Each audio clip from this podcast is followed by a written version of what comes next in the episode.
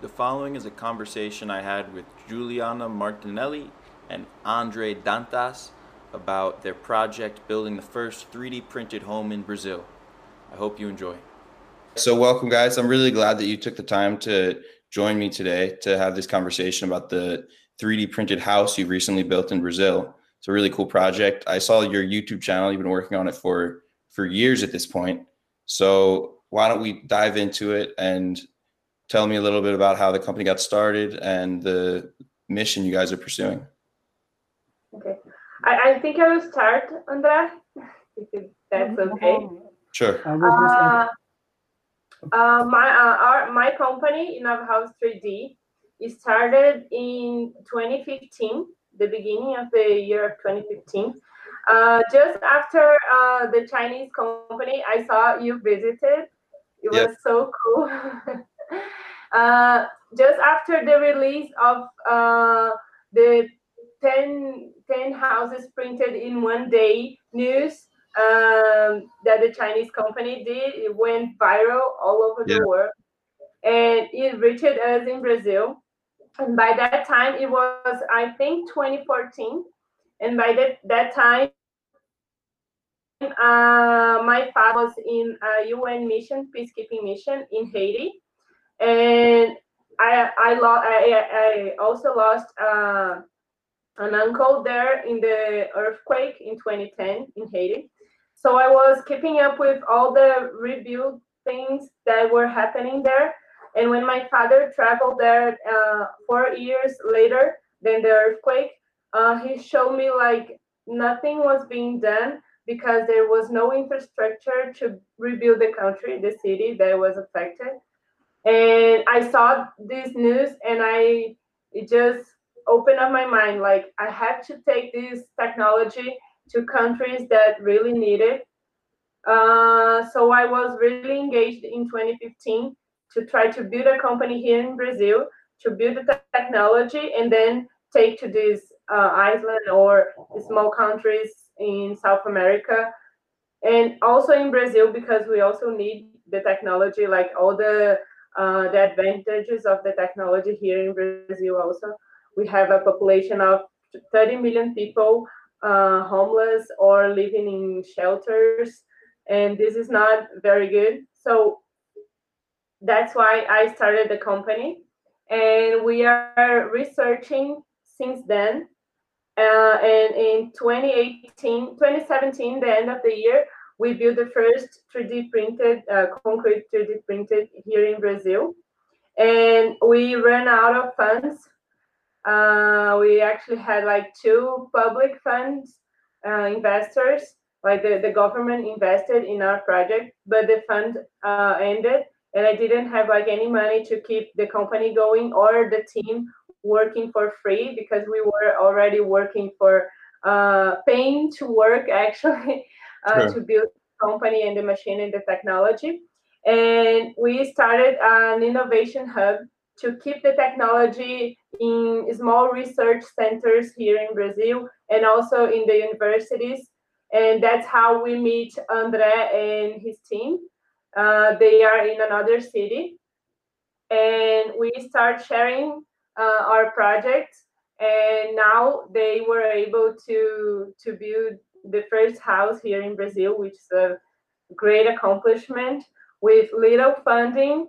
And but it was for me it's the most spectacular house we I've ever seen. So beautiful, but we know we have to improve a lot.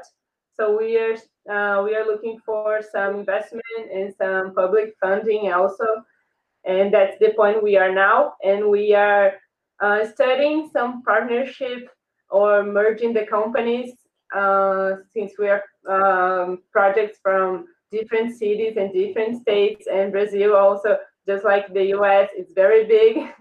So it's very hard to uh, be close together because it's far very far apart. Sure. and th- something like that's how we started and that's the the point we are now. That's awesome. And so the whole time you've been developing the printer technology, right? Yes. You developed your own hardware and the printer. I saw some of your older videos. You were using PVC pipe for a while. Um, Yeah. Your early extruders. Yeah, I call that uh, the green printer, uh, the Frankenstein prototype, because we took parts of different machines and uh, recycled parts of broken machines, and we put them together to build like the first prototype of uh, photo- uh, 3D printer. And uh, now we have a big one, and André and his team in Natal, that's the city they are in, uh, they built like a huge one and they were able to build the, the first 3D printed house. Yeah, that's really cool. Brazil isn't always known for its startup culture, and like there aren't tons of um, big innovative companies coming out of Brazil. But you guys are ignoring that and just like pushing forward and having success with it. To be able to have printed that house, I mean, how was how did the permitting work for that? The city let you do it? I think André can talk better about this. Sure. Uh oh, you're muted. You're muted. Uh,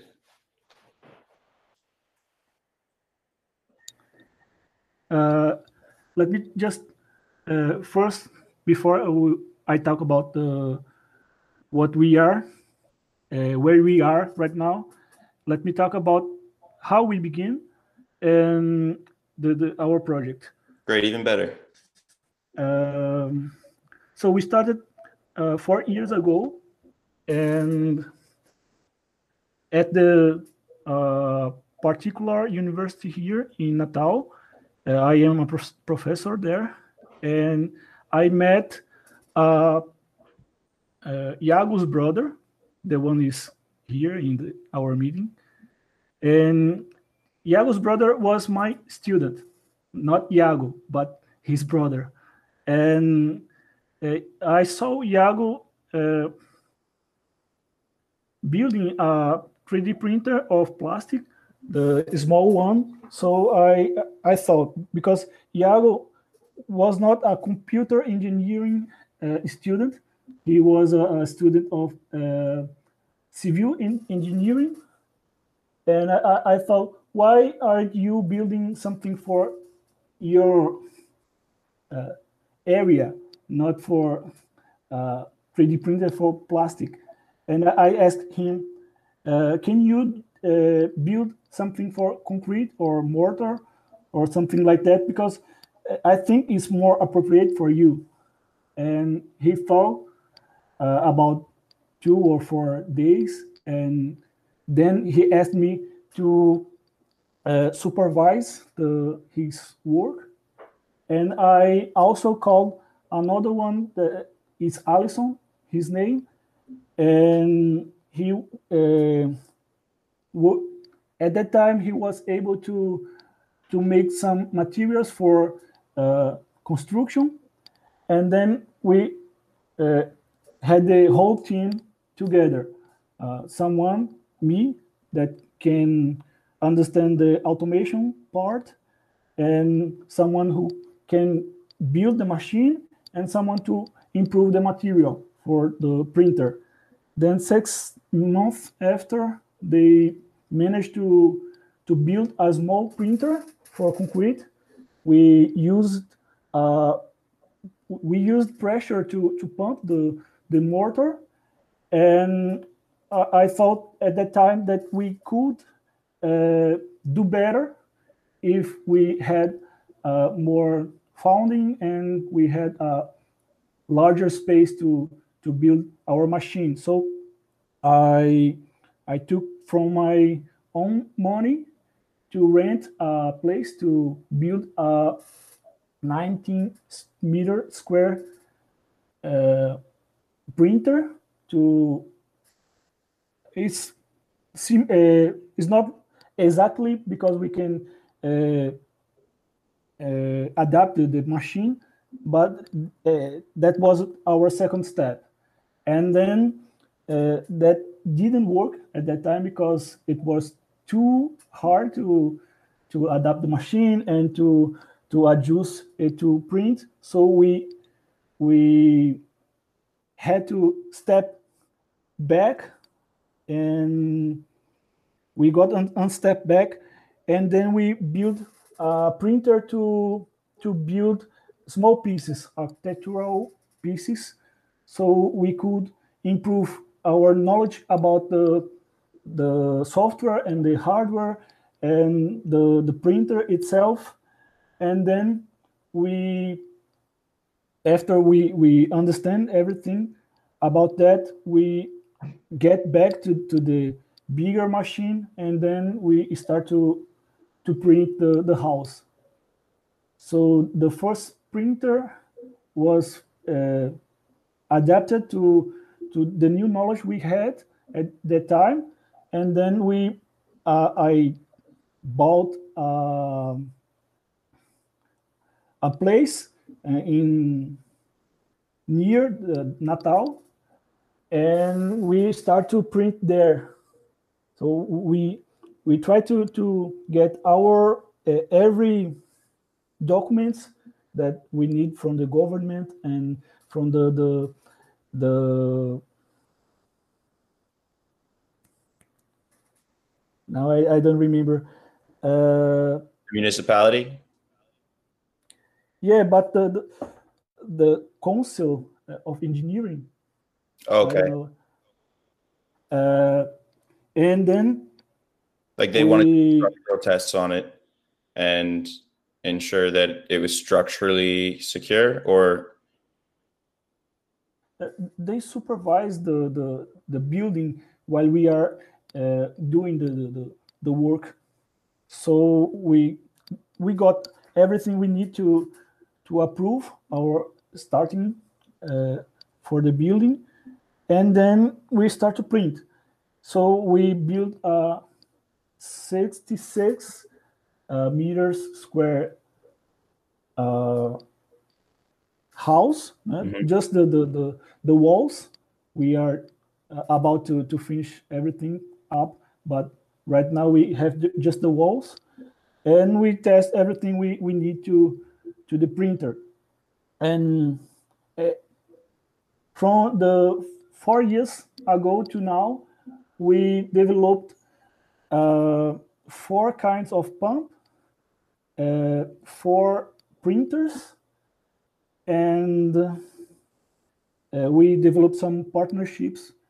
Uh, Juliana is one of them, of course, uh, an important one. But we also uh, start a partnership with universities so we can develop the, the material and we uh, everything we we done up to now uh, had no funding uh, but me i am giving money for this project and the other two are uh, working hard to get the printer better and the mortar and concrete better and everything we we did using about 13 35 dollars thirty-five thousand dollars. Oh. Thousand dollars. Thirty-five dollars. How did you build it for thirty-five dollars? so the whole project up to now, uh, we are not uh, telling about the the time we spent to to build and everything. Just the money we we need. So, uh, of course, uh, everything can be better if we had more funding, but we we could do everything up to now with just a little bit money, I think it's an achievement. Yeah, I always say to, Andre that he's the best professor a student can have because he motivated his students to start the project and he gave money so they can uh, they could build the the whole thing. Uh, it's very rare to find professors like that at least in brazil. Uh, I don't know if in the US you can actually find someone so supportive in the university, but he is really a, ma- a major part of the project. I'm very proud to to know him. He's a he's a role model. I took the risk too. I, I think well, the problem is not having the money, but taking the risk, taking the risk, because I, I'm not rich. just to let you know. and so you guys are looking for fundraising, and have you publicly um, made certain requests for a, like an equity for an amount of money, or is that all private right now? Like, how much money do you want to raise? We are planning this part now. Uh, we are structuring all the, the, the whole project to uh, expand the machine and the material and build other uh, constructions, not only houses, but as Andres said, uh, they also build furniture, uh, like for exterior parts of the house, and also uh, some tables and some chairs. That's very nice. So we are trying to see what we can build and how much we are going to need. And we are in this part right now, right, Andres? We are right, uh, uh, building a project to be founded. Just to add, uh, we have a dream right right now that is to build more houses. Yeah, sure. And of course, for doing this project, the next step for the the, the printing, uh, the 3D printing, uh, we will need money. Uh, I cannot pay for 10 houses or 30 houses in to, to print. So uh, that's what kind of partnership at short time we need. But of course, we, we are looking for partnership for long, uh, a long time partnership. But uh, we think this kind of partnership uh, have to share our dream together with us because the the this kind of of uh, knowledge, the this kind of development, the, the this technology, it has a huge future. So yeah.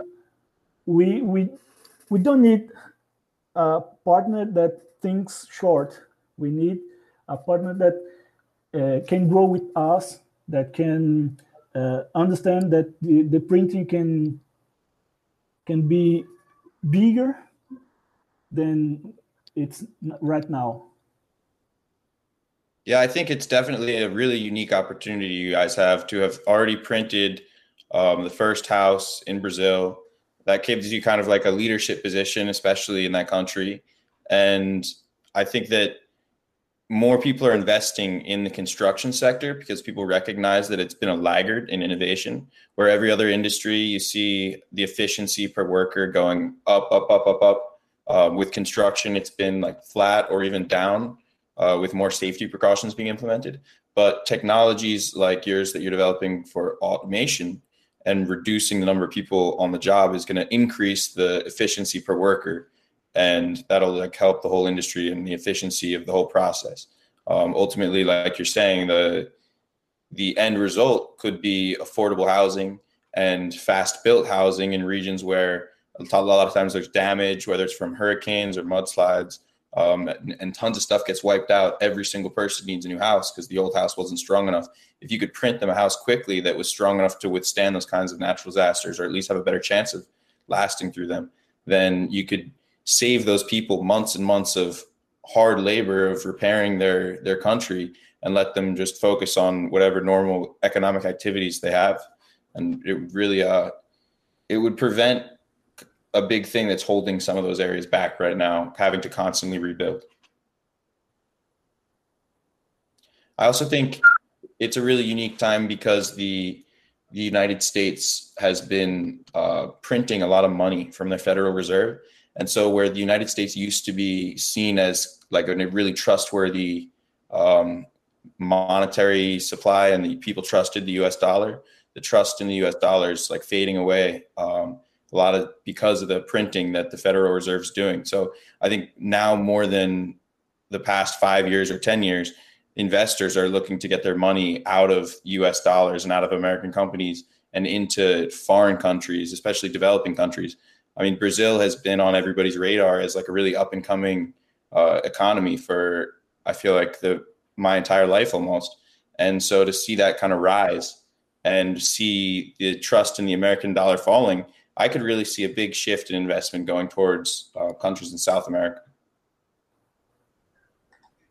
Yeah, I think that uh, the whole world is collapsing, right? We are also printing money here in Brazil, so the economy is not like super warm, but uh, we are um, seeing that more investment are coming to developing countries, and we hope uh, that investors uh, reach uh, our country with open mind and uh, start investing in uh, in new technologies like the 3D concrete printing and other technologies also.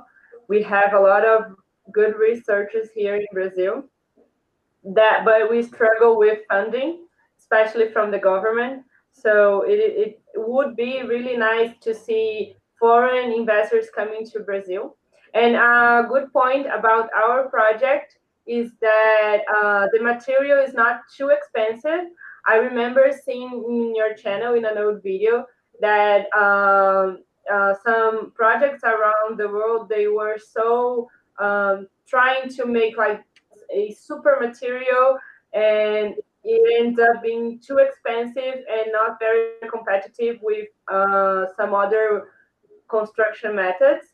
But our material is not very expensive because we didn't change the technology of the material so much. Uh, we just wanted to be be able to build a house using uh, a mixture of cement and some other things, and it ended up uh, the material being very competitive with uh, more traditional ways methods of construction. So it was uh, a very good point of uh, the project we developed here in Brazil uh, my project and Andre's project, they are similar in this in this case. I think the most incredible part is how far you've come. Um, not to discredit the the investment, especially because it's a personal investment. Obviously, that's a huge amount of money personally, but for to come all this way and build a whole house with your printer for only thirty five thousand dollars, that's really incredible. So I think investors looking at this, um, if you tell someone to build a house with thirty five thousand dollars, they're not going to know where to start, let alone building a machine that could print another house right afterwards. So I think it's it's really incredible. Um, obviously, it's been a lot of time, and like you're saying, you guys are paying to work in some ways and like supporting yourself as a startup.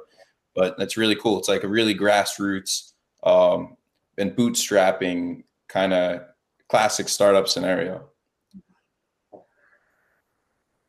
I think it reminds us yeah. of like the garage startup, right? Yeah, yeah start with nothing and we just build whatever we with whatever we have i think building the house take us to the next level because there are many things that we didn't know before we print the house uh, we didn't thought the that we could uh, get our material so cheap uh, we didn't know until we print the house.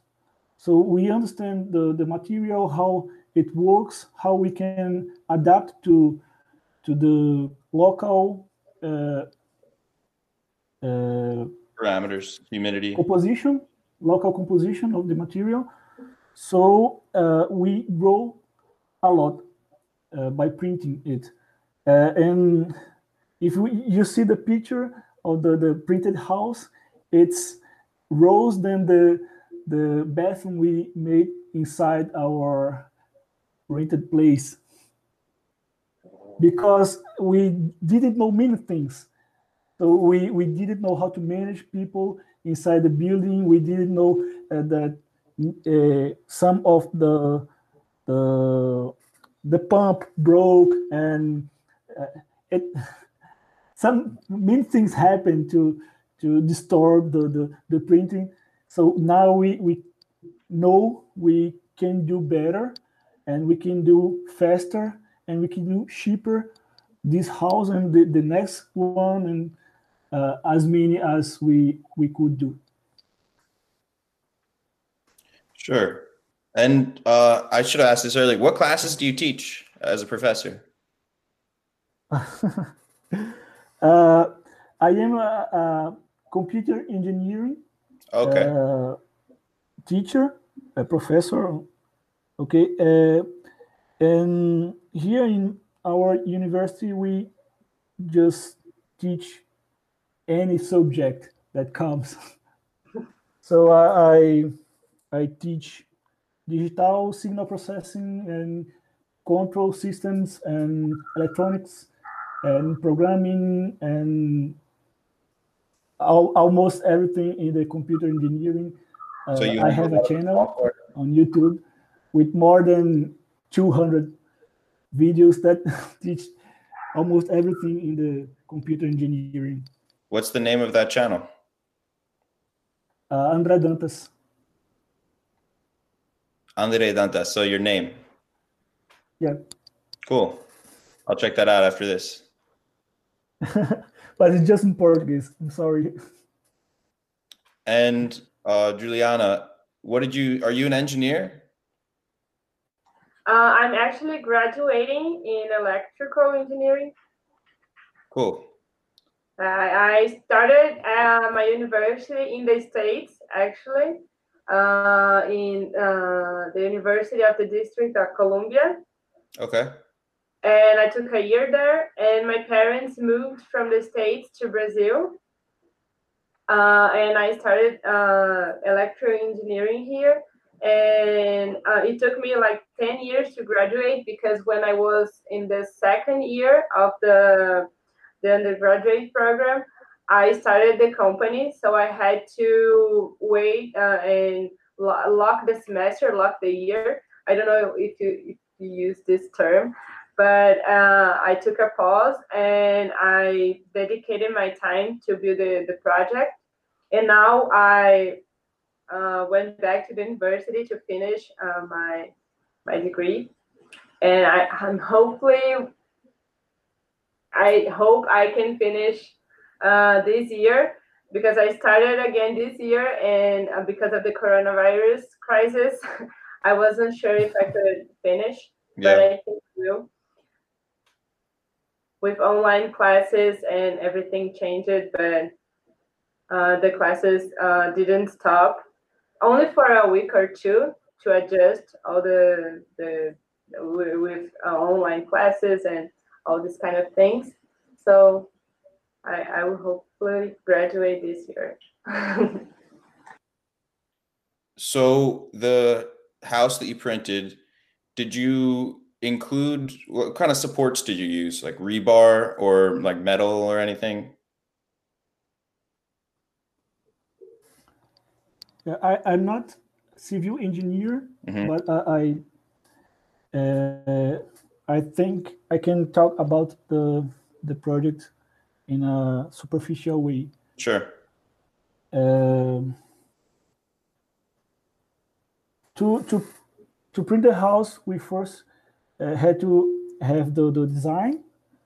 So uh, we adapt the, the design to to our geometry of block because uh, one of our worries was because there's no normalization for for the 3D printing and we thought that uh, a special norm here that use block of concrete could uh, fit.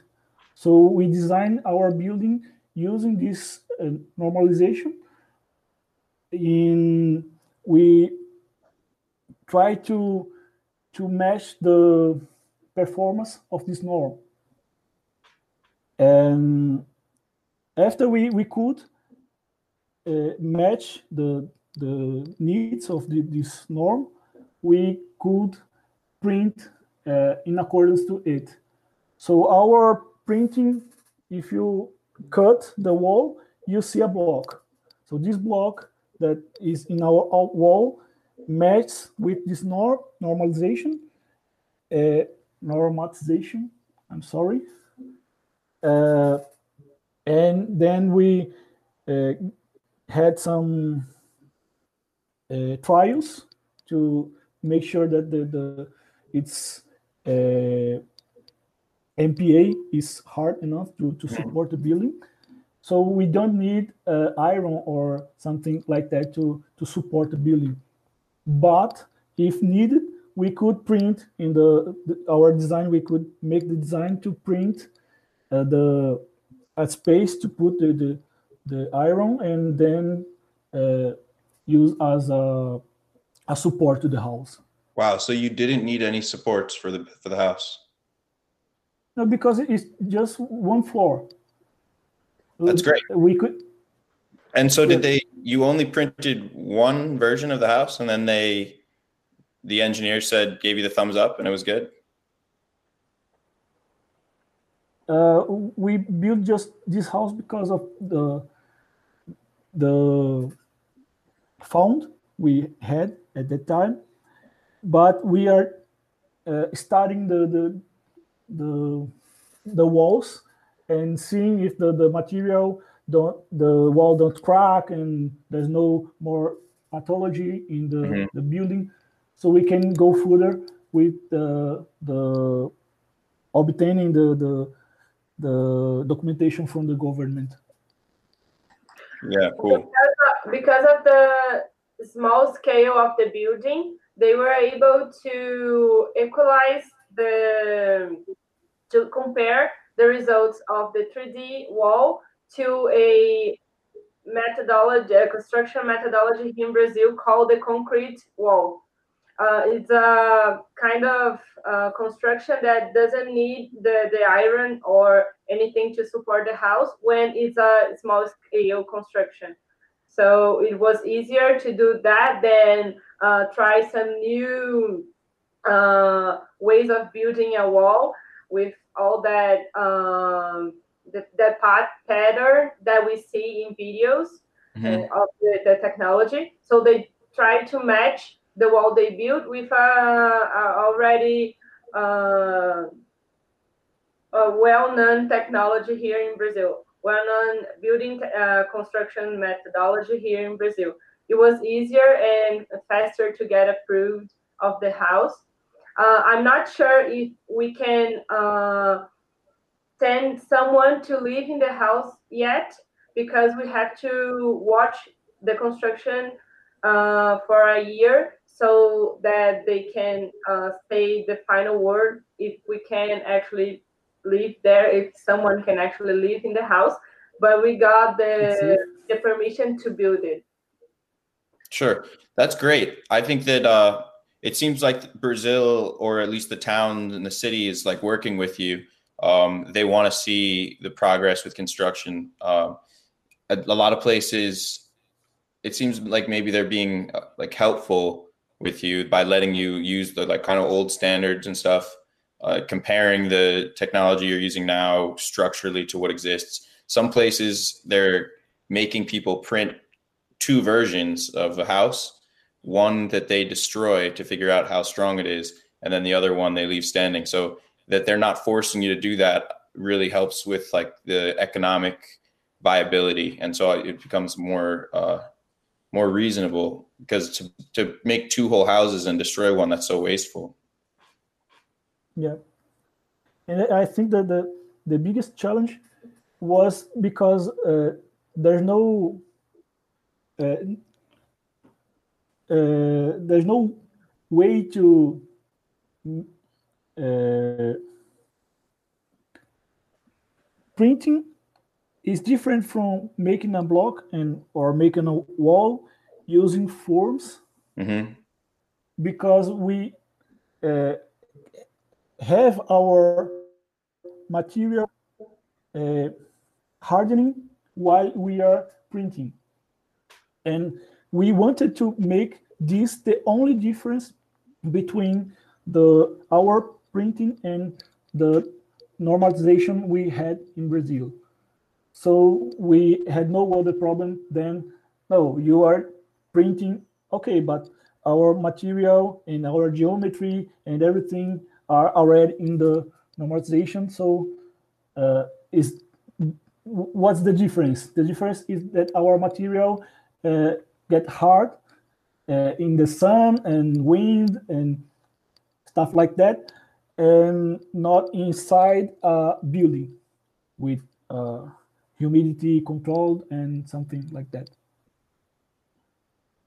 So you're saying when you printed, you printed just in the outside environment and you didn't have any kind of tent or anything around it? No. Wow. Most companies printing on site that I've talked to, they usually build a whole structure, like almost a temporary building around the building.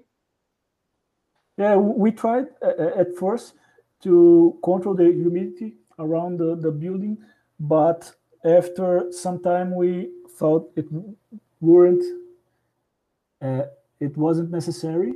So because we we changed the material we were using and, we got a match to to the printing in the sun and everything. Cool. So do you think that's specific to your your area that you're able to do that? Or um like, is it only the environment in Brazil that allows you to print without the tent? Yeah, I, I don't know if uh, we because we didn't uh, make any other trials than with this new material. Mm-hmm. So, uh, we understand that the the relationship between cement and sand uh, grows or decrease, uh, increase or decrease the the strength of the material. Okay. And we used a relationship with low cement, so we uh, didn't get cracked, the wall cracked when the sun uh, shines upon the, the, the wall. Cool. So that's the the, the main uh, difference so we think we can adapt to others uh, regions in Brazil because we understand the re relationship of, of all of the material and we can do it while we are building. Awesome.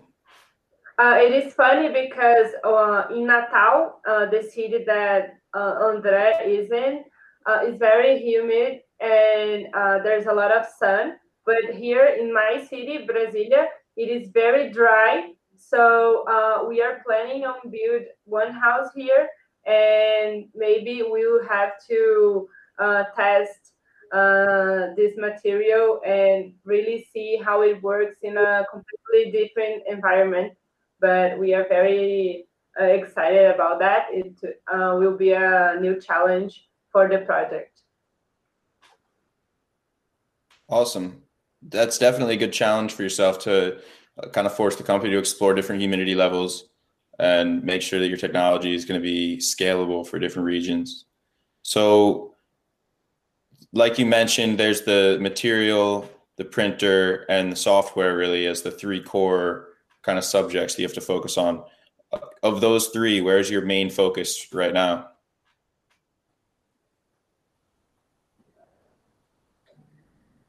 I'd like to say it was the software, but uh, I have no time to to focus on software, so uh, it's the hardware.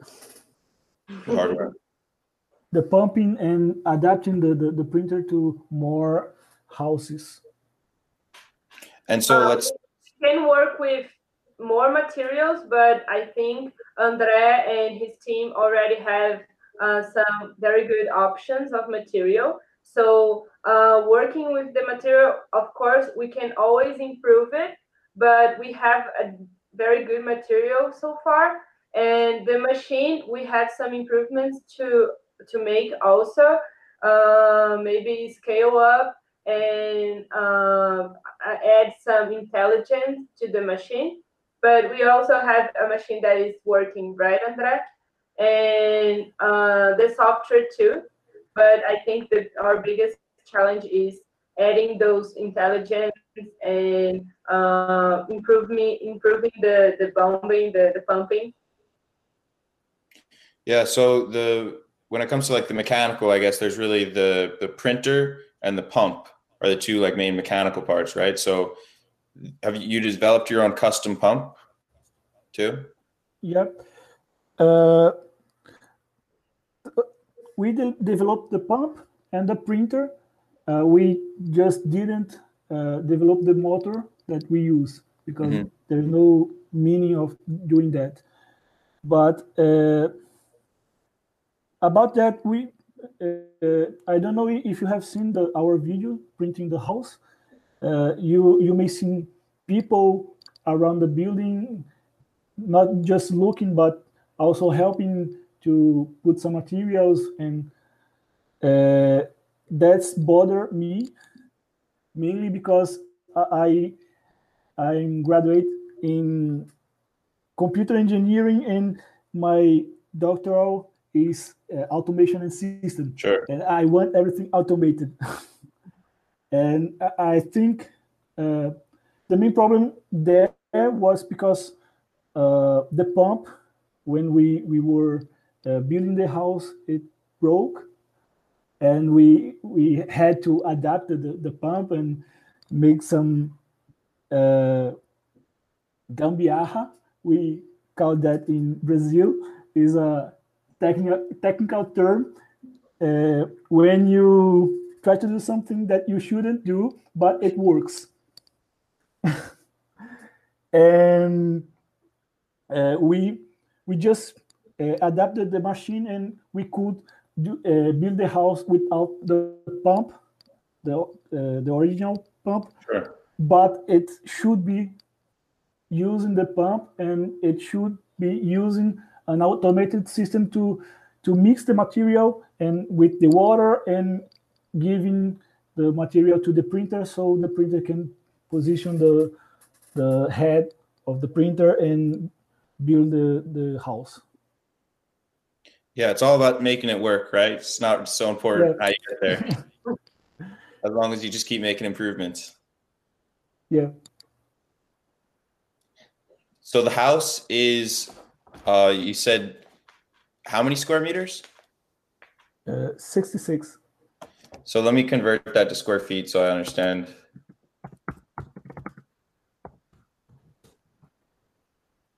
Seven hundred ten. Okay, so is it a one or two bedroom?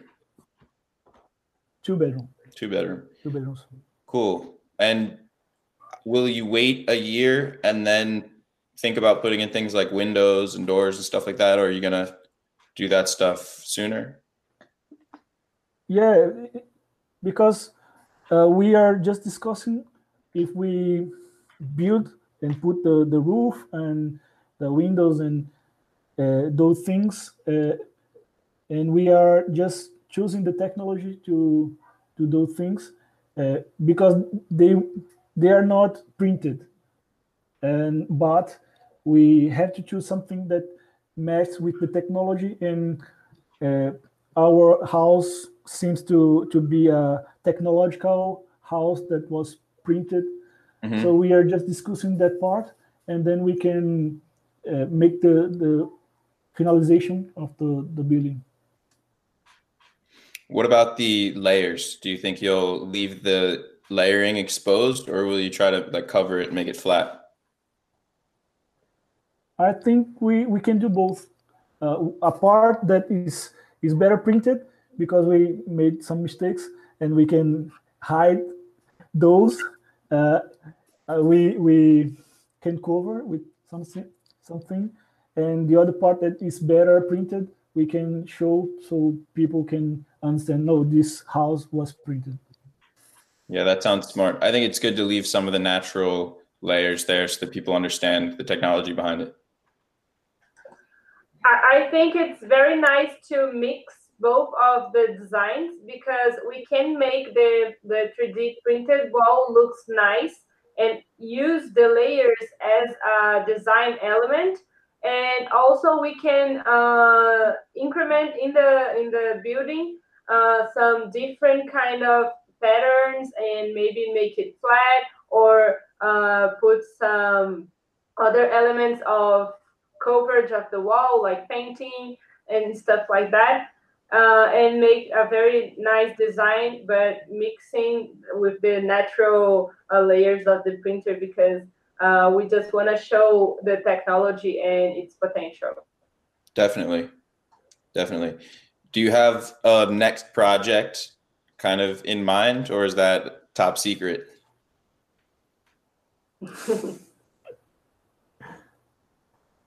You can tell if you want, Juliana. Uh, we do have some uh, other projects in mind. Uh, as we talked before, uh, we want to build a house here in, Bra- in Brasilia, the city I am in. And uh, we also want to build more houses uh, to show all the potential of the technology. Uh, just to clear up, we have a social program, a social housing program here in Brazil. And uh, Andre and his, his team build the house uh, in the models of this program. So we can have government funding to build houses but we also need to have uh, the technology uh, uh regulated by a bank here in brazil. So we can we can finance the construction because the bank has to approve the methodology. So we can finance uh, more houses like the build of 30 houses or something like that. And we are working on this now and we are writing projects to help us get funding to to expand the this one house with no roof and no window to a very uh, livable house and with a great standard because as i said before we have a lot of people here in brazil living in shelters and uh, in the favelas and places like that and we want to change this reality with the technology yeah, I mean that'll be game changing once the banks see the project, especially if they see a return on the project. They're going to want to do it a hundred more times. So I hope you guys are ready to explode after that. It's pretty big growth. Yes. Uh, as you said before, we in Brazil we don't have like this innovation culture very strong. So it's always hard to talk to this kind of agent agents uh, because they are not very used to take a lot of risks in their investments. Uh, so we are trying to change their mind and also uh, support our project, especially because it's from Brazil. Everything we build is mm-hmm. in Brazil. And we already have some uh, big companies investing in technology outside Brazil, companies in Brazil. And uh, they trust more what is built uh, in in the U.S. and in China, and they don't trust what is uh, being developing here in, in our country, which is very frustrating. But we are changing this, right, Andre? of course.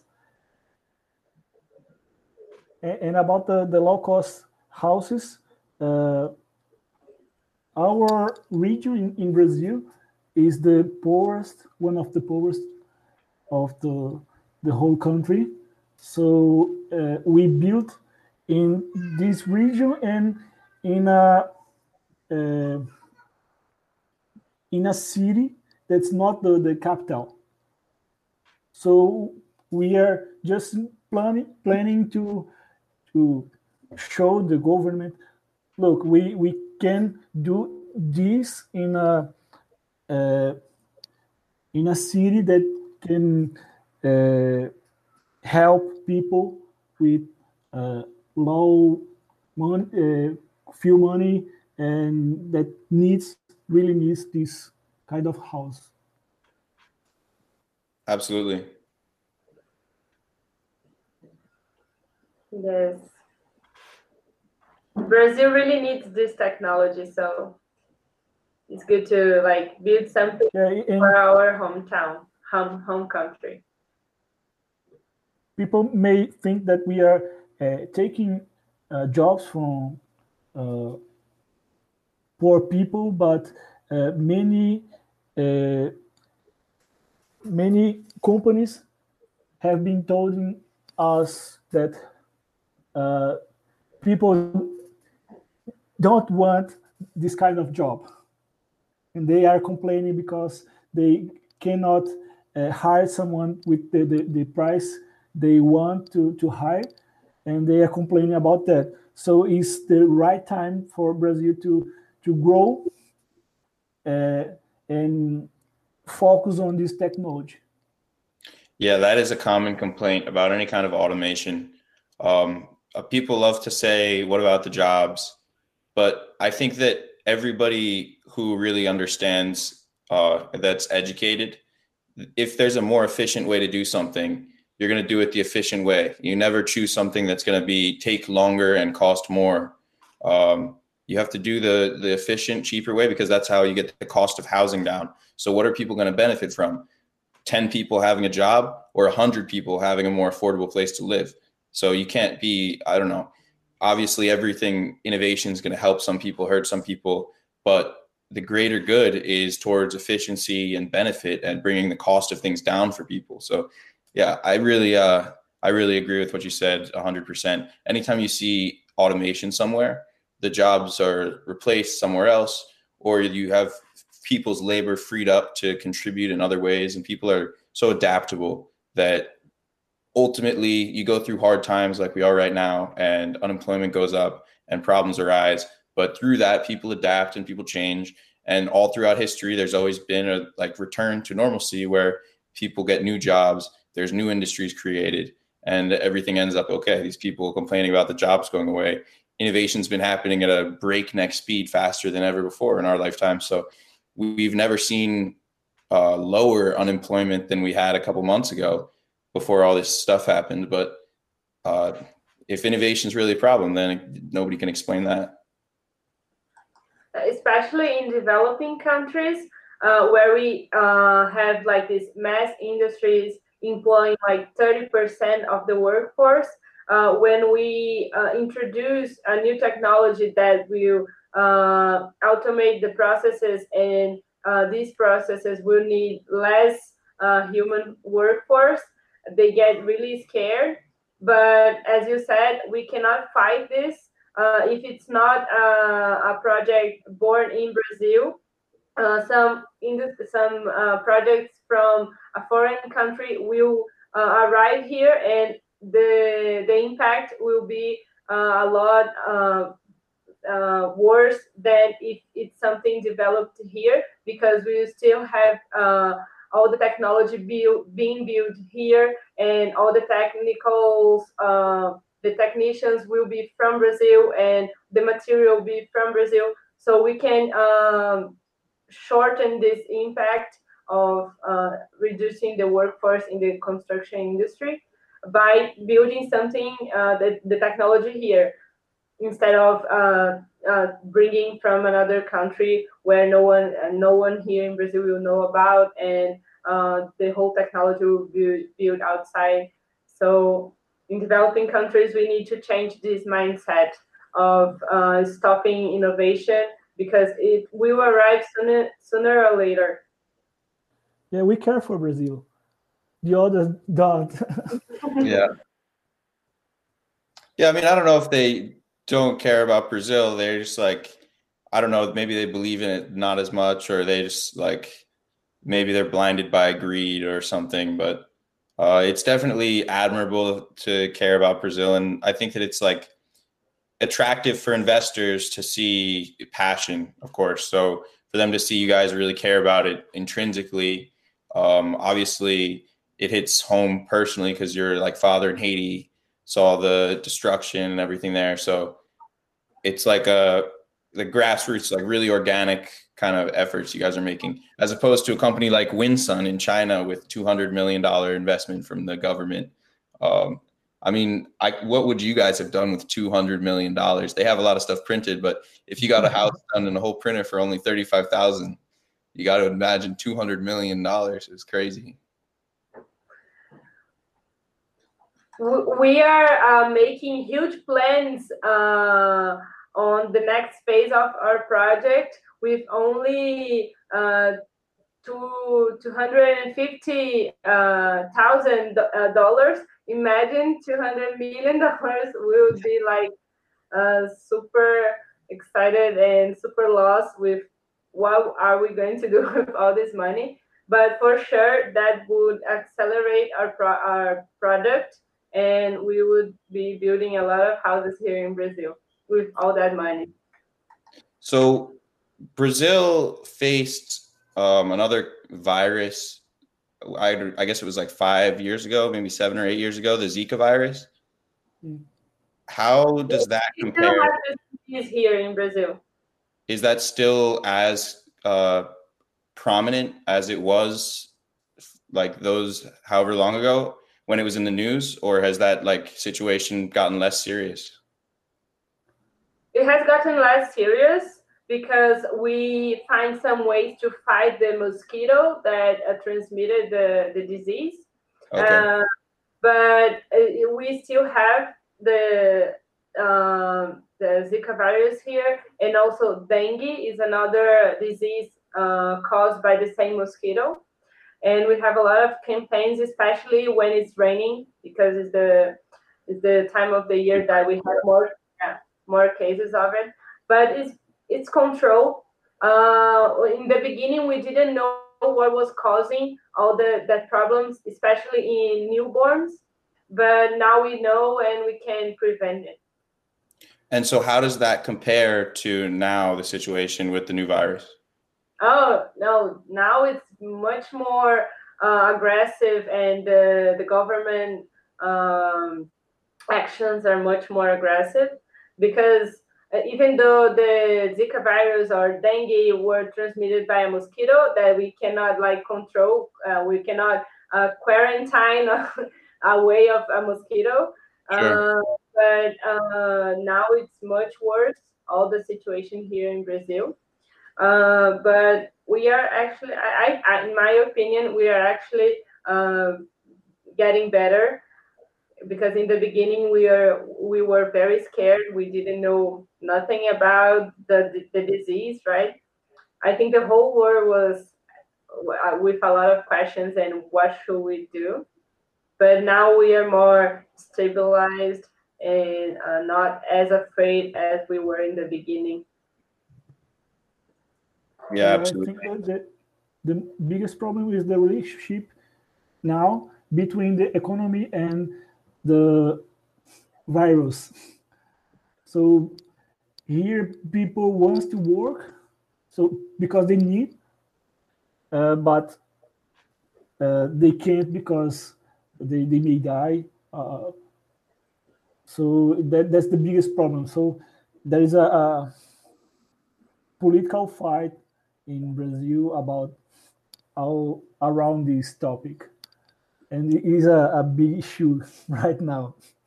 Yep, in America too. I guess it's the same same kind of issues echoing around the world. Yes, and uh, the the bad thing about it is because uh, we have less money to invest in different projects a lot of the government money went to invest in health uh, solutions to the to the, the, the situation we are now but some small uh, portion of the the innovation uh, uh institutions that we have here in Brazil are trying to improve uh, 4.0 industry. So we are applying to those um, those funding opportunities also. And have you included in your pitch deck that your technology improves social distancing on the construction site?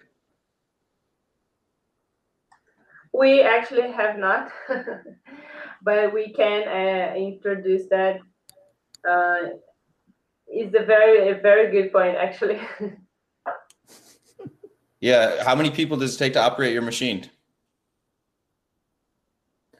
uh, we think uh, to to not to mount the, the machine we think we need four people to to to mount it and then if everything occurs right and there's no problem no no pump broke breaking and stuff like that we think yeah. one person can handle 10 houses Wow, one person.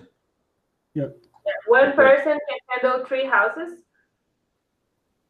And what? then Because the printer will uh, make many walls, so we can decrease the price of the material. We think that's the, the best way to print. Not only one house, but many houses. Uh, a part of the first one, then a part of the second one, and then we we can uh, get our material hardened before we yeah. move to the next layer. So you want to have it kind of on a rail and you can print down a long row. Yep. Cool. That's the best option.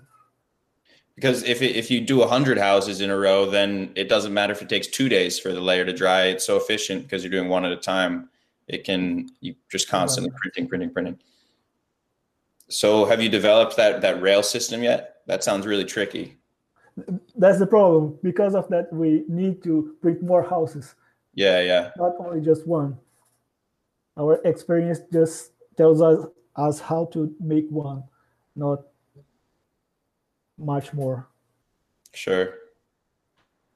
And another another challenge of building uh, more houses in a row is that uh, the the plane needs to be all all flat and in, in the same level, mm-hmm. and uh, the terrain is not always like that. So we have to also flatten all the, the, the spaces that we are going to building.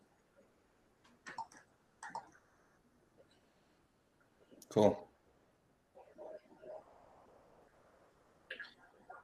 You mentioned trying to venture into some other things you could print and maybe make a profit on um, to pursue investment.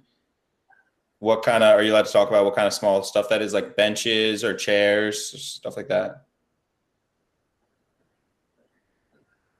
They uh, they already printed uh, a table, okay. uh, uh chairs. They built it. Yeah, so they built it some architectural uh, things. They built some uh, logos and benches. Yeah, tigers and, uh, and animals. like a lot of things should try like as an experiment Sure. And uh, they built a a sun a sun chair. I don't know how to say that. Like, yeah, sun chair. Yeah. Yeah, Juliana loved the the, the our merchandise, our marketing. Yes, I will improve that, and we are gonna partner with some designs designers here from Brazil, and we're gonna build some nice stuff to sell it. Cool, cool. I saw on your website the one of the videos playing in the front is a skyscraper being built, and it's like a time lapse with the crane. Uh, it's funny, even though that's traditional construction, it almost looks 3D printed when you speed it up like that because the crane is just moving so fast, bringing all the materials up. Um, yeah. Here in Brazil, we don't have a lot of uh, industrialization of the construction uh, okay. industry. So we build a lot of uh, a lot of our buildings with blocks still. Uh, we don't have uh, uh, wood uh, wood frame or steel frame. We use very little of these uh, more industrialized methods. 70% of our construction methods are using blocks. so the technology is a tool to help industrialize the industry. And we can work with other industrialized technologies also, making like a hybrid construction not only with one method. And uh, in the website, I tried to picture that with that uh, time lapse. So, have you explored partnerships with the existing construction companies in Brazil? We have, uh, but they are very uh, untrustful of the technology still because we don't have a lot of uh, proof that it, it will work and that uh, we can scale to one, more than one floor and things like that that they always ask. They always ask so many questions and we don't have all the answers. So they uh, watch us but they are not ready to commit yet to a partnership. Uh, but uh, maybe if we improve and we get the funding uh, we can show them that we can make some uh, very livable and we can scale if we have uh, the funding that we need. But for one project that we are writing right now, we have a partner, we are studying a partnership with a construction company from Brasilia. And we are they are very straightforward and very open-minded. So we are hoping uh, that they will close this partnership and we will build this house here in, in Brasilia.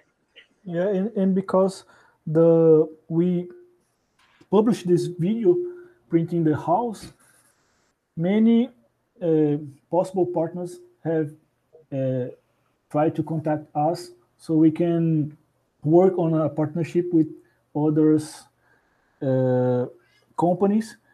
Uh, but what we see, really see, is they want fast profit, and we can't uh, prove that we will give them the fast profit they want. We think we can do the better than the conventional uh, building process, the, the framework they, they use uh, is not better than ours. And we are confident that, but we are not confident because we didn't do something uh, more aggressive in this sense. Yeah, certainly it's like a high risk, high reward kind of situation because there's so little evidence uh, in the industry as a whole. Um, I guess you can't really expect people to invest a ton of money until it's been extensively proven. And when the first house has only just been printed, as an investor, maybe they're not engineers, so they don't just believe it if they see the MPAs and the numbers. They want to see it standing for however long. So I guess it's kind of at some point just a waiting game, even if the technology is even ready to a certain degree. I guess the something, question something that they always ask us is how come in other countries there are not uh, mass printing houses uh, if their technology are much more advanced than yours. And we don't know this answer but in my opinion it's because they have to be competitive with uh, the other methodologies that they are using in these countries. And uh, for what i see uh, some industries like in china in the us uh, they are very industrialized they are very fast. Uh, but here in brazil as i said uh, we have a very traditional methodology of building and they don't want to leave that behind to invest in new technologies and uh, it's not good for the, the construction industry, but it is an opportunity for us because we have uh, more financial competi- competitivity than uh, other technologies. So it's uh, we see as an opportunity, but it's very hard to change uh, their mindset. So this is our biggest challenge now as um, as a strategy to go to market.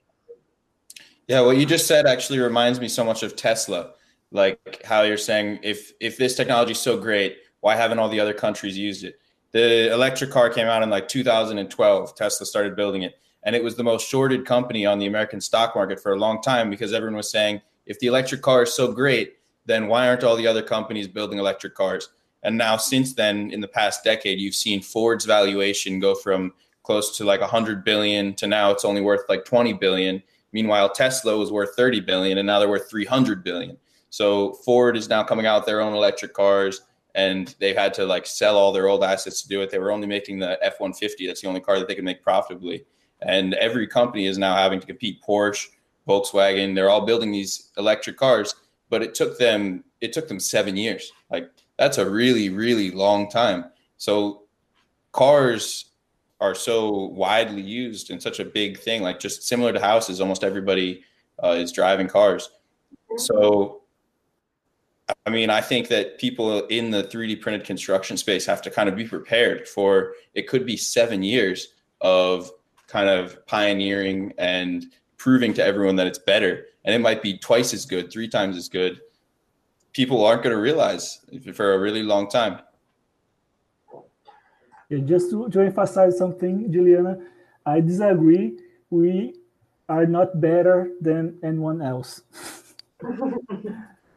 the others may may have. Uh, there are some, uh, I think, uh, 3D uh, initiatives uh, that are better than us, but I think uh, with the the amount of money we developed this technology up to to the first 3D printer house in Brazil. Uh, this uh, this is four years and four pumps and four printers and a house with thirty-five dollars, thousand dollars. Yeah, and I wasn't even comparing you to the other the other companies in the industry. I was just comparing you like the whole Yeah. industry. You don't see anybody doing like hundred house projects yet, and you don't see people committing to the like big. Even in America, any other country, uh, nobody's adapting. Nobody's going full throttle. Like a lot, there were a lot of electric cars developed, but like none of them really took off until like one was really big. So, yeah, I mean, I think there's tons of opportunity, and you might be surprised that some of the companies that are getting into the 3D printed construction space, they might just have more funding and they might just buy a printer from another company. So they're not doing the engineering to figure out how to develop the printer. They're not even maybe designing everything on their own. Um, they could just be buying all that stuff and printing a house. So are they really prepared to compete in this industry as well as somebody who understands the whole mechanical and everything from built it from the ground up? So yeah, I think don't be so quick to discredit yourself and the, and the progress you've made your grassroots rather than like totally it's obviously way harder to do it without money.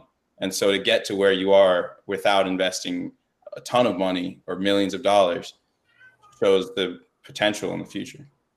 Yeah, and if you see, our house is not so different from the others all over the world.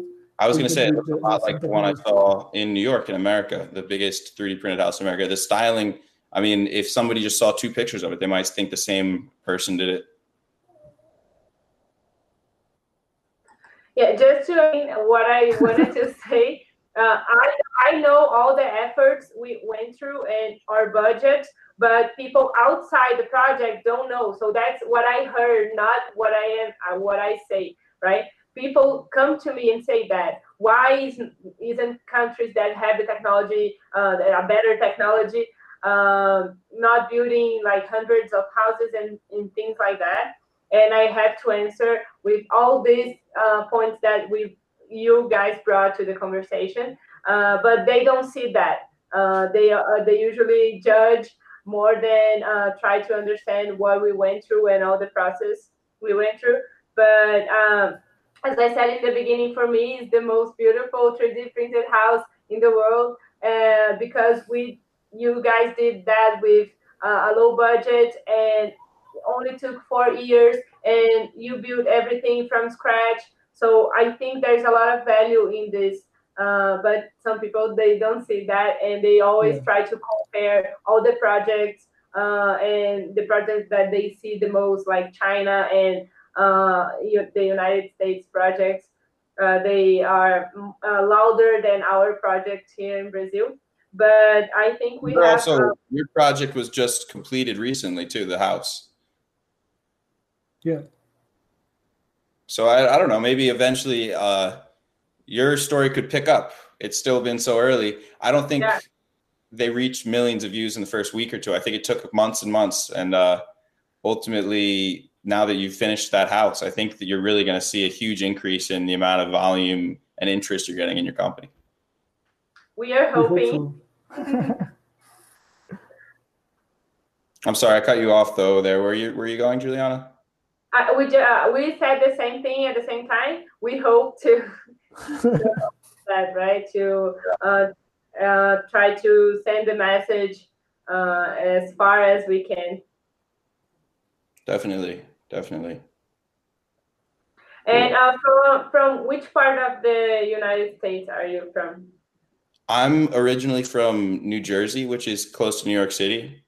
Um, I'm from like the northern part of New Jersey, so it's actually it's like 20 minutes from New York. And I grew up there and then went to college in Philadelphia. So kind of traveled around a little bit and right now I'm in Austin, Texas trying to do a video with Icon Build.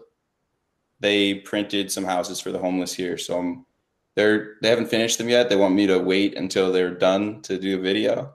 So I'm patiently waiting to try to get on that site. I really like their project. I think I think is the closest project that we have uh, from from our project here in Brazil because they are very focused on building uh, social housing Mhm. and uh, I think it's very it's and they use the, the, the 3D printed layers included in the design. They don't uh, flatten the surface. So um, we really get inspired sometimes with the videos that they post. We really like the project. I mean, I really like the project, but I think that Andre and the, the guys also know the project because I, I talk about the project very much. so. Yeah, they're like the only other printed houses I think in South America, or they're in Central America, I guess. Yeah, I think it was in El Salvador or something like that. Yeah, they have the houses in El Salvador. I think they have they have either one or a group of houses printed in Tabasco, Mexico. Yeah, that. And I think that, they to build hundred houses in in Mexico.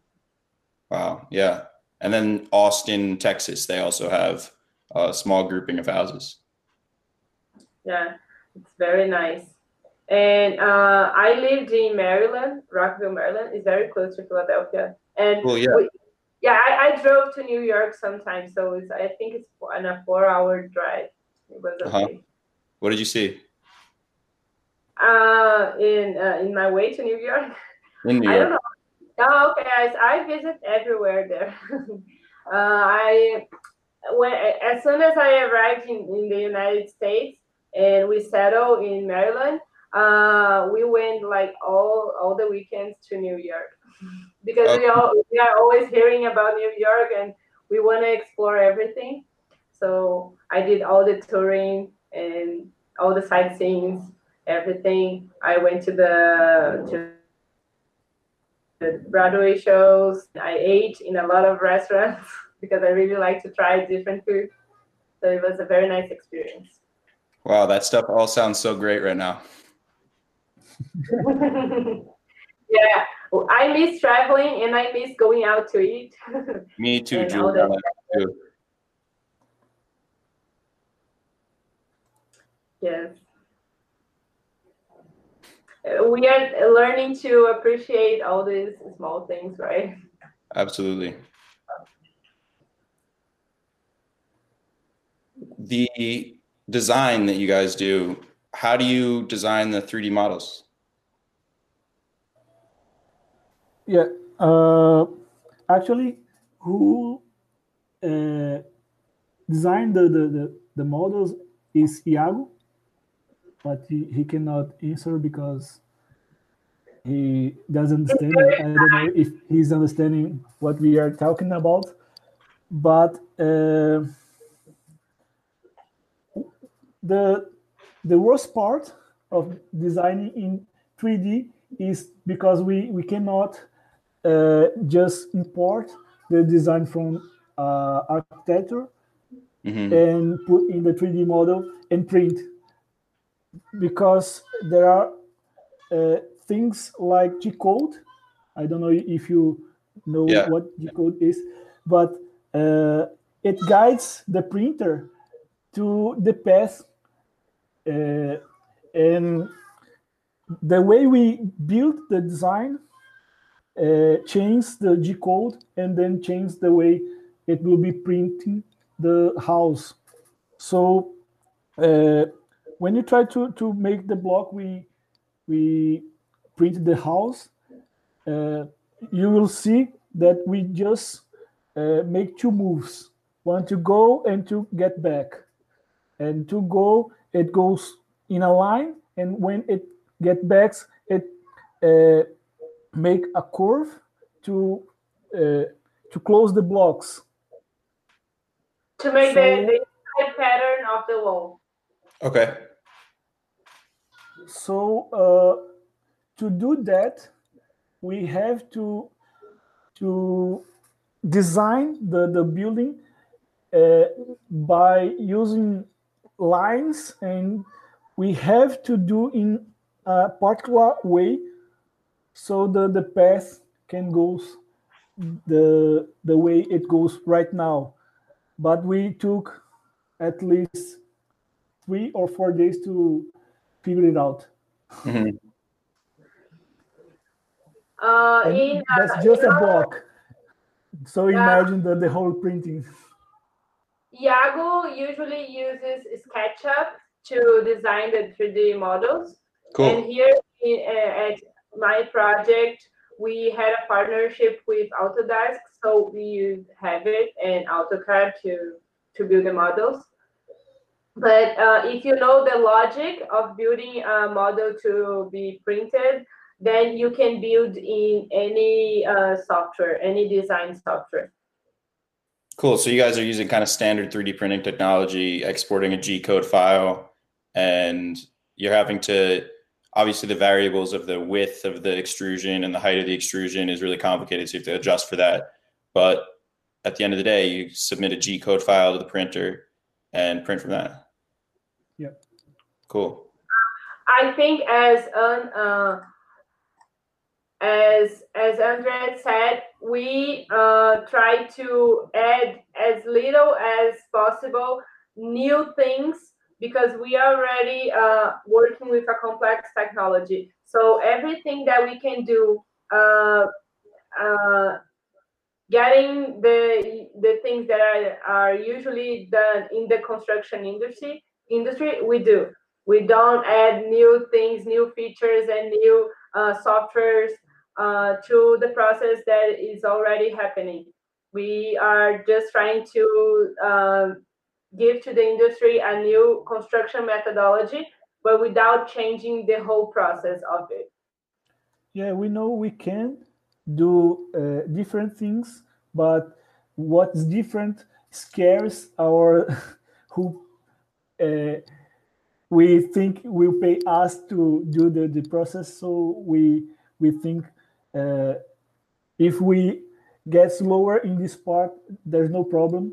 So we can uh, make a relationship that we can trust in each other. We and the, the companies that can accept our technology. Yeah, I think that's smart to focus, um, especially since it's such a new technology. If you throw a million different things at people, they'll just get overwhelmed. And so, yeah, I agree. It's probably better for you to focus on the 3D printing aspect just focus on that. And once you get that down really well, um, other people can implement other new construction technologies and figure out what fits where. Is your plan to be um, like an engineering company developing the printer and the like how it works, or is your plan to be a construction company and print as many houses as you can? We're still figuring out some uh, of these questions, mm-hmm. but mm-hmm. I think that what I uh, see for the future uh, a, a, small, uh, a short time future, not a, a long distance future, is uh, building a, tool to use in partnership with construction companies, uh, not uh, building a, a, new construction company that uh, uses exclusively, exclusively the technology because we think that we will face a lot of uh, barriers if we try to compete with already well-established companies here in Brazil. So we just want to uh, present them uh, to them this new tool that they can use to improve their process. I think Andre thinks uh, something uh, the same as me, but we we are not sure of how the future will uh, conduct us in our business model. We are still figuring that out. That's good. You stay lean. Most startups usually pivot uh, once or twice before they really find success. So, yeah, that's good that you haven't kind of set your mind on something before you listen to how the market reacts. And, um, yeah. Yeah, I, I think the the main problem here in uh, making a, a business model uh, right now is because the, the 3D printing is huge. The, the, the market that comes with the, the technology is bigger than we, we thought at the first time. We mm-hmm. can do uh, small pieces, we can do buildings, we can do uh, forms to the, the building, we can uh, sell printers. We can uh, make software for the printer. We can, uh, I don't know, we, we can uh, make a, a, a designs. We can teach. So uh, my my mind blows with uh, the amount of ideas we, we get when we see the technology and the potential of the technology to to the world. As you said before, uh, how we uh, built everything from scratch, we see this uh, huge amount of possibilities, and we don't know which one will be uh, what the market really needs. So we are not closing any doors. Um, but as you said, it took a long time for the electric car to go to market and uh, to really be explored by the other uh, well-established uh, uh companies. And what we don't want to do is uh, compete directly with these huge companies, these huge construction companies, because they can kill our technology if they want to. So what we see is that we will work together with these companies, and when the technology is well established, and when people really see the potential of the technology, then we can pivot to another business model. But for mm-hmm. now, I think that uh, the smart decision is to work together and uh, to help the, the construction uh, grow and industrialize and uh, really feel the impact of the technology in the, their budget or in their processes. And when we do when we do that, then we can uh, sit and talk again. What uh, will be our path? Yeah, we are here to help, not to compete. So where we, we find us helpful, we will be there. A great part of the permitting aspect, how they used the existing uh, norms to apply the 3D printed construction model. Now the construction companies have an exact example of the old method versus your new method, and they can compare it easily and see where you could implement uh, this kind of technology. Maybe I don't know if the construction process is the same in Brazil, but in America, there's usually a general contractor, and then they have all the subcontractors that are so they'll hire out subcontractors for like the wall, the floor, the roof, electric, plumbing, all that random stuff. So maybe a company like yours would act as a subcontractor and they would say, okay, we need a wall. And so you'd send the printer and an operator out for the day, print the wall for them, and then you don't have to worry about it anymore. Yes, it works uh, basically the same uh, here in Brazil. So I think that will be our way into the construction tech, uh, the construction industry, uh, being like this subcontractor part just to build a wall, or perhaps even uh, build some furniture for uh, the a, a bigger project, like uh, I, I don't know how to say that, like a house complex or a, building or something like that. I think that uh, Dubai works in uh, something close to that. They had like this huge goal that by 2025 they will have 25% of the buildings uh, built by a 3D printed, but it's not like they are going to do like 100 buildings and 25 of them will be all 3D printed. They want to implement small parts of the project using 3D printed.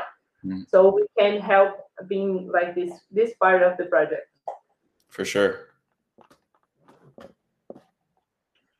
Yeah, that's an interesting distinction. I think a lot of people miss out on that it's not the number of houses, it's the percentage of each property, uh, 25% of every building.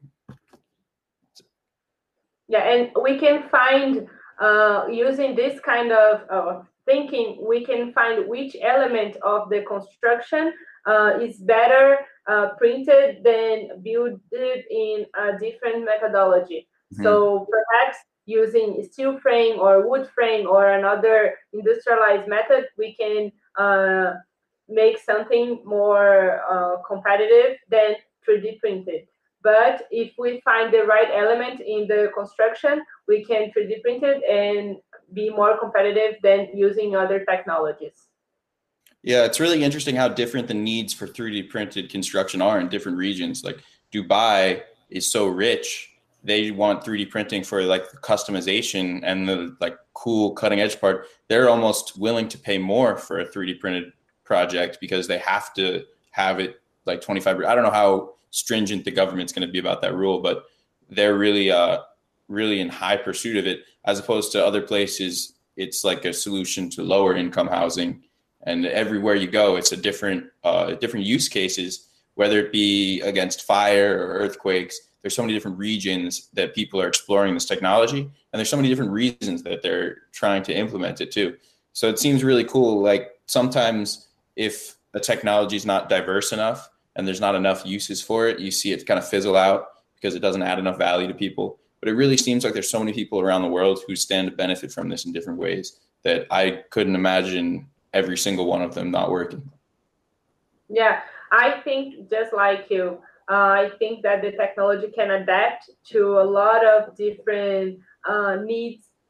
And I think that this is what makes me love the technology so much. So if you want to build a low income house and uh, uh, provide the, uh, the the people that are homeless with this house, it won't cost a lot to the government or to an institution that wants to fund it. But if you want to do like some crazy uh, geometry and high income building, you can also use the technology and you can mix materials, not only use concrete, but you can use plastic and you can use uh, wood and you can use uh, uh adobe and a lot of different materials just to uh, make the, the construction uh, meet your need. So I think that I cannot see how it won't work, as you said. And you can see that by other industries too. We see 3D printing uh, uh, getting to the medical industry and a lot of different uh, paths to, to, to be in. I think that is a wonderful thing about the technology to be so adaptive. It's important to, to understand that 3D printing is not uh, a, it's not a technology similar to the others. Uh, we are uh, taking the industry to the construction so we can adapt mainly we can do faster and we can uh, particularize the house to someone. So if you we can't adapt use form. It's better than uh, 3d printing. But if you want if you want to to custom uh, a customization of the process, if you want uh, a technology that can do that faster than any other technology, then you use the 3D printer to make that building. That's the main process because it will be cheaper than the other technologies in this sense, uh, in this uh, scope. And I think people appreciate that having customized house. It makes them feel like a stronger sense of ownership versus a cookie cutter property that's the same as every other one. This is actually a huge problem that we have with that social housing project that I told you. Uh, they build like a, a, thousand houses in a one piece of land, and all the houses are the same and uh, we have this social problem coming up in these in these places because uh, the owners of the house they uh, end up uh, trying to customize but they don't have the the money so they do it like illegally or without a an engineering project and it, it ends up um, being like a a favela, a planned favela, and a favela that the government helped to build. So uh, we see a lot of social problems in this uh, in the social housing program here in Brazil because of the of the lack of the owner ownership of the house.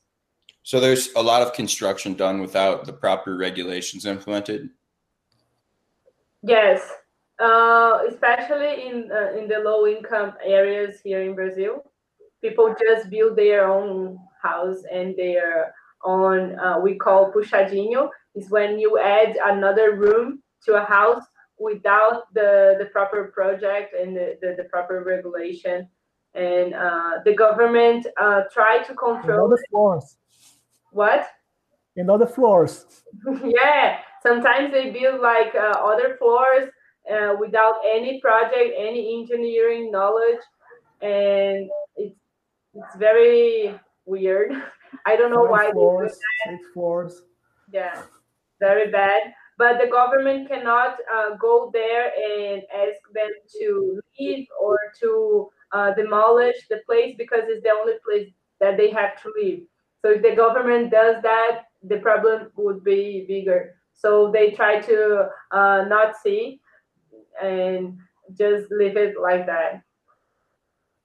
Yeah, that's definitely not optimal. Um, and it's dangerous for people to be doing their own construction like that.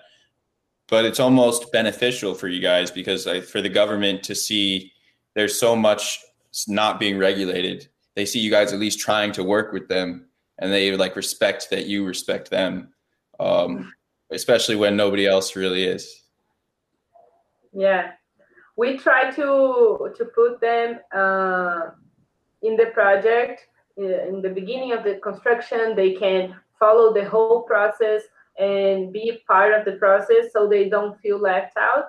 And they help us uh, get the regulations that we need to to grow the technology here in Brazil. Do they like working with you guys? Are they like excited about the project? Is interesting to them? Uh, some of them are, but uh, some of them are just doing for the marketing.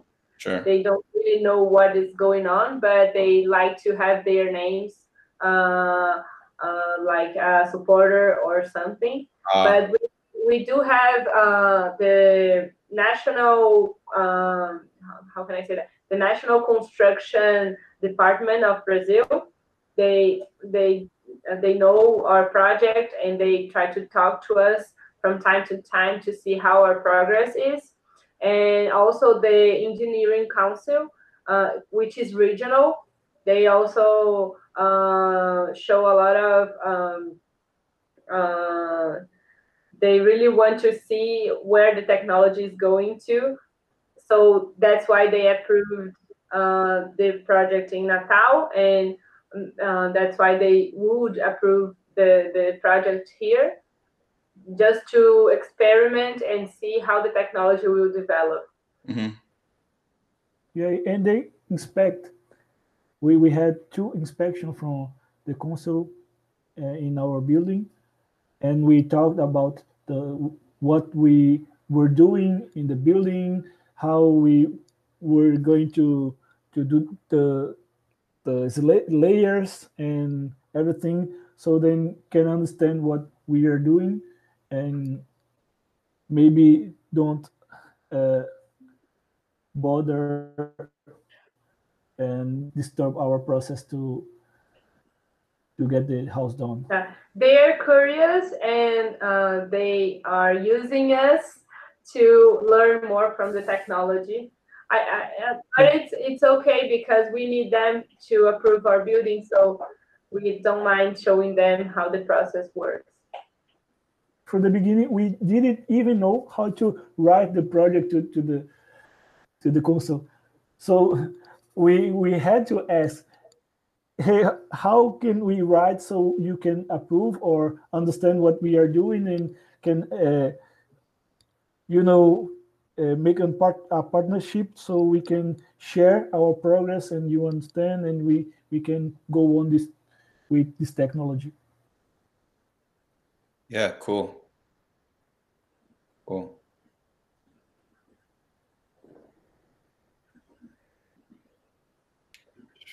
You guys were talking about how you like prepared part of your speeches because you were uh, worried about doing your second language. You guys are so good at English. Everything you said has been totally clear. There haven't been any issues at all.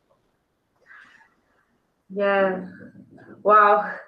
The weight out of my shoulders because we always get uh, so nervous about uh, speaking in a foreign language to make ourselves clear. And Andre is very perfectionist.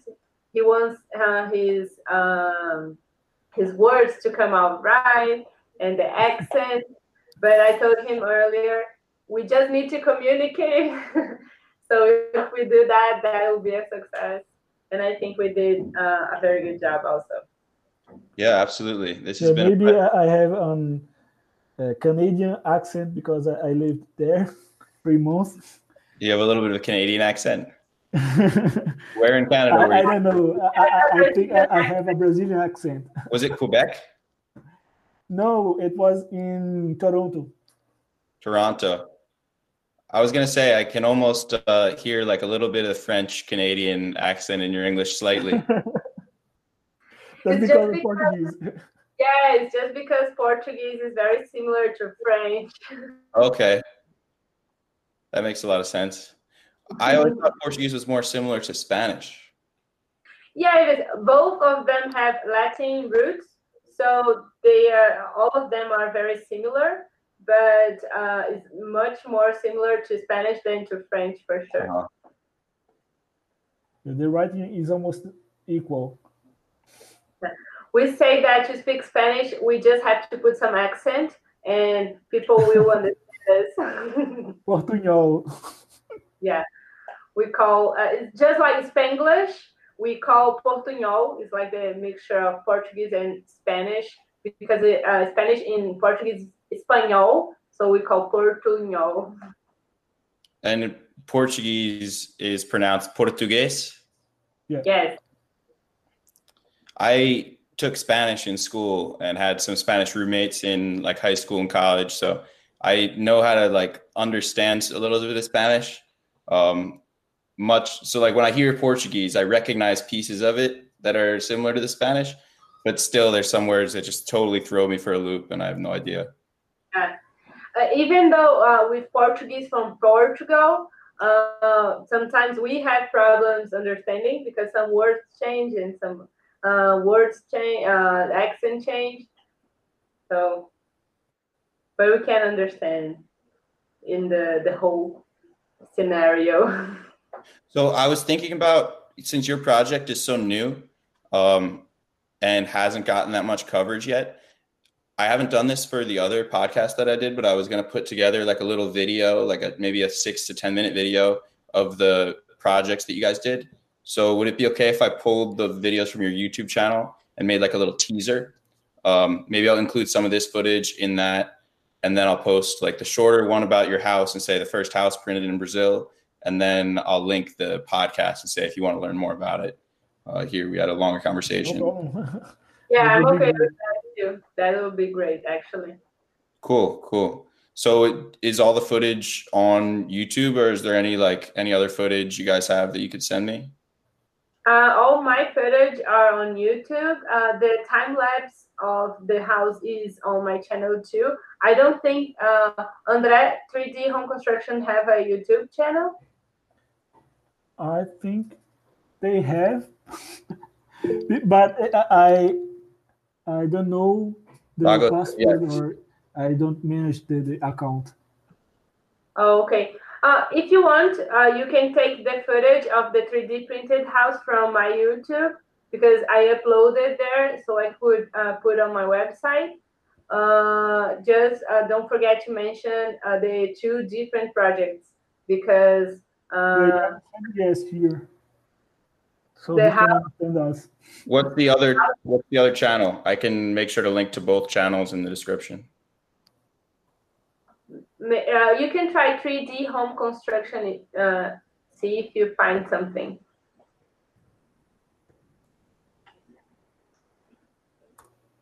I'm doing it right now. Uh,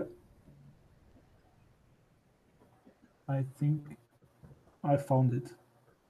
Uh, since I am recording from my computer, uh, I cannot see my face on the on the screen. But when I was uh, speaking, I put my my window uh, larger.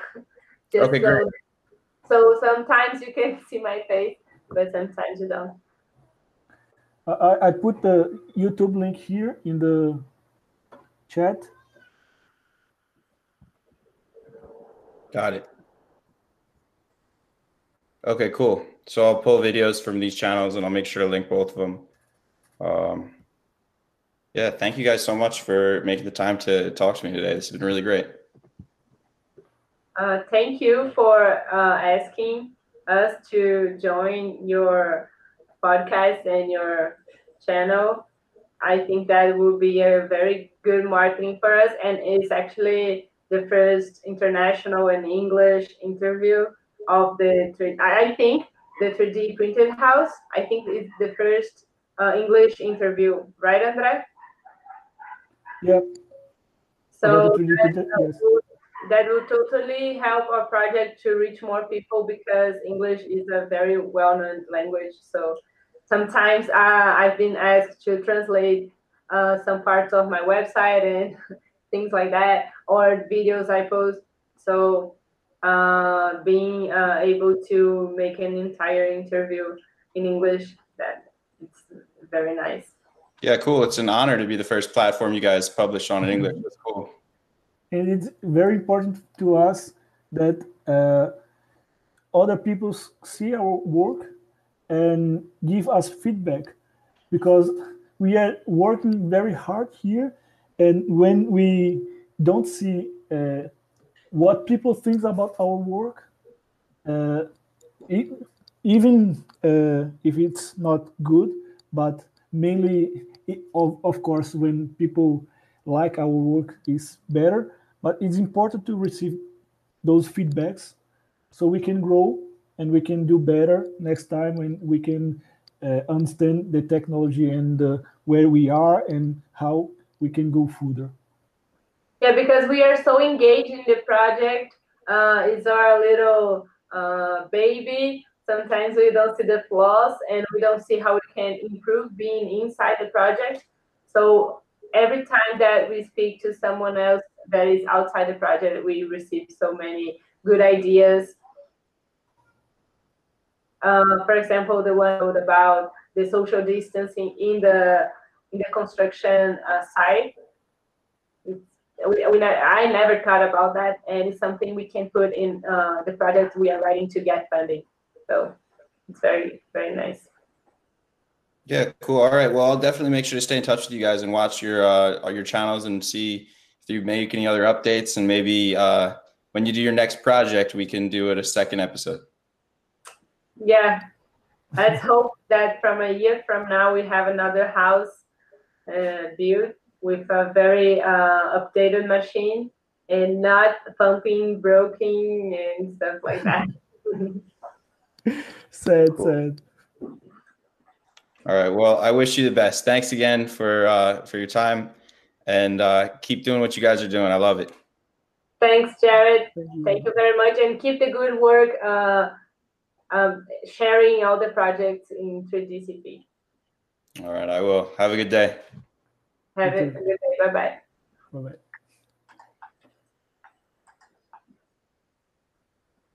E aí? Esse é o primeiro?